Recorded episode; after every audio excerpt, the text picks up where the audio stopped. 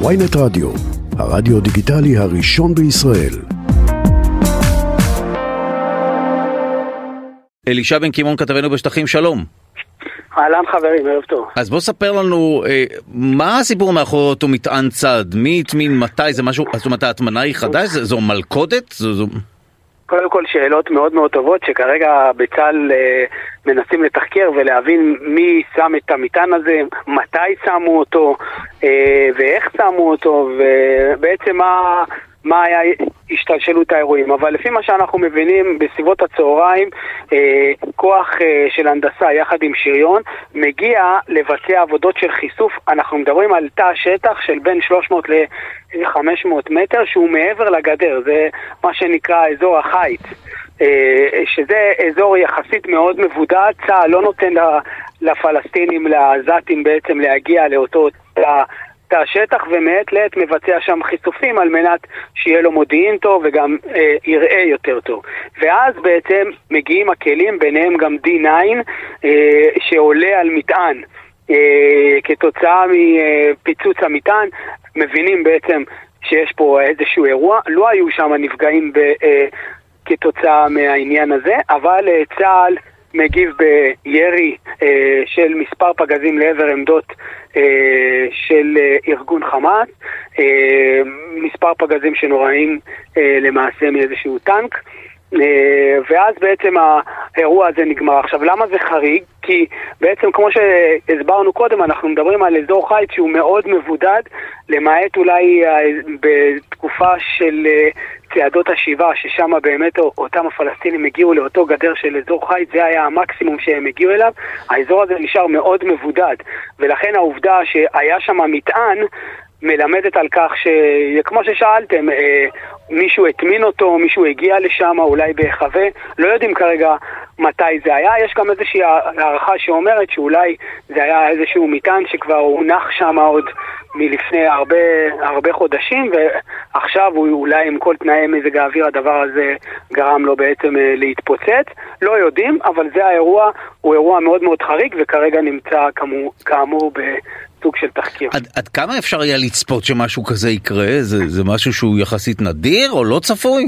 אה, זה דבר שהוא חריג, אני מניח שמתכוננים אליו גם אה, בעצם כל כוח שנכנס לאותן עבודות חיסוף בתא השטח הזה, זה כוח שהוא לא נכנס אה, ככה בלאדי, מה שנקרא, בלי, בלי קסדות, בלי אמצעי מיגון. אנחנו רואים שאנשים שם נכנסים גם, אה, אה, גם עם כוחות שריון, גם עם כוחות הנדסה, עם כלים מאוד מאוד כבדים, שגם הם בעצמם הם אה, מאוד מוגנים, ולכן ההנחה היא שזה איזשהו אזור שהוא קצת...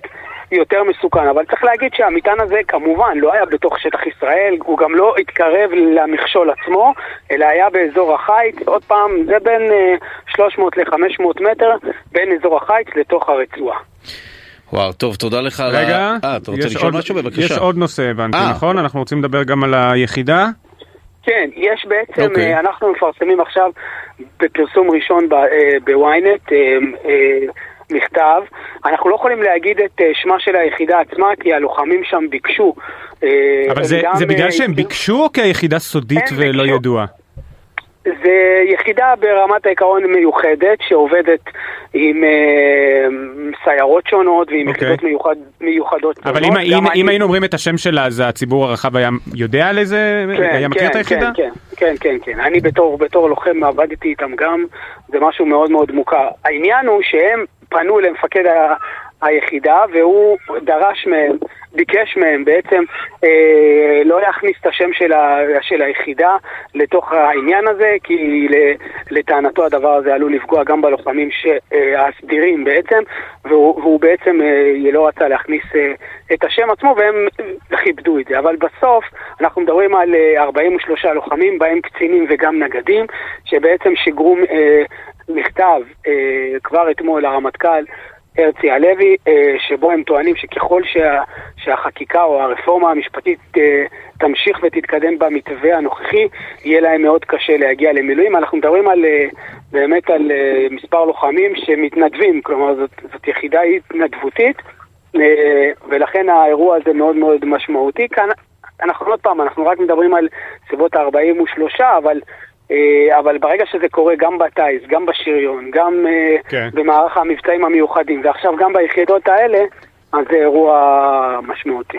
אותי נורא מצחיק שכל הזמן מסבירים שזה לא אה, סרבנות, ששוב, אני? אני מודה היה שבדעתי... להם מאוד מאוד חשוב להסביר את זה, גם, ב, אבל גם זה- במכתב מה זאת אומרת עצמו, לא? נכון? אז בוא ת- ת- תעמוד על ההבחנה. הם טוענים שבגלל. שזה התנדבות, סליחה, אלישע כן דבר. כן, בבקשה. לא, לא, כן, כן, דבר. אז הם טוענים לא. בגלל שזה התנדבות, כן. אז הם פשוט מפסיקים נכון. להתנדב, זה לא כמו סרבנות. אבל הבנתי. אה, אם אני לא טועה, מילואים זה, מה זה, זה זה צו, זה... עכשיו שוב, אני לא מבקר, לא, אבל להפך. גם אני היום במילואים, אבל על סמך התנדבות. כי אני בן 50, כן. אבל אתה בן 50. כן.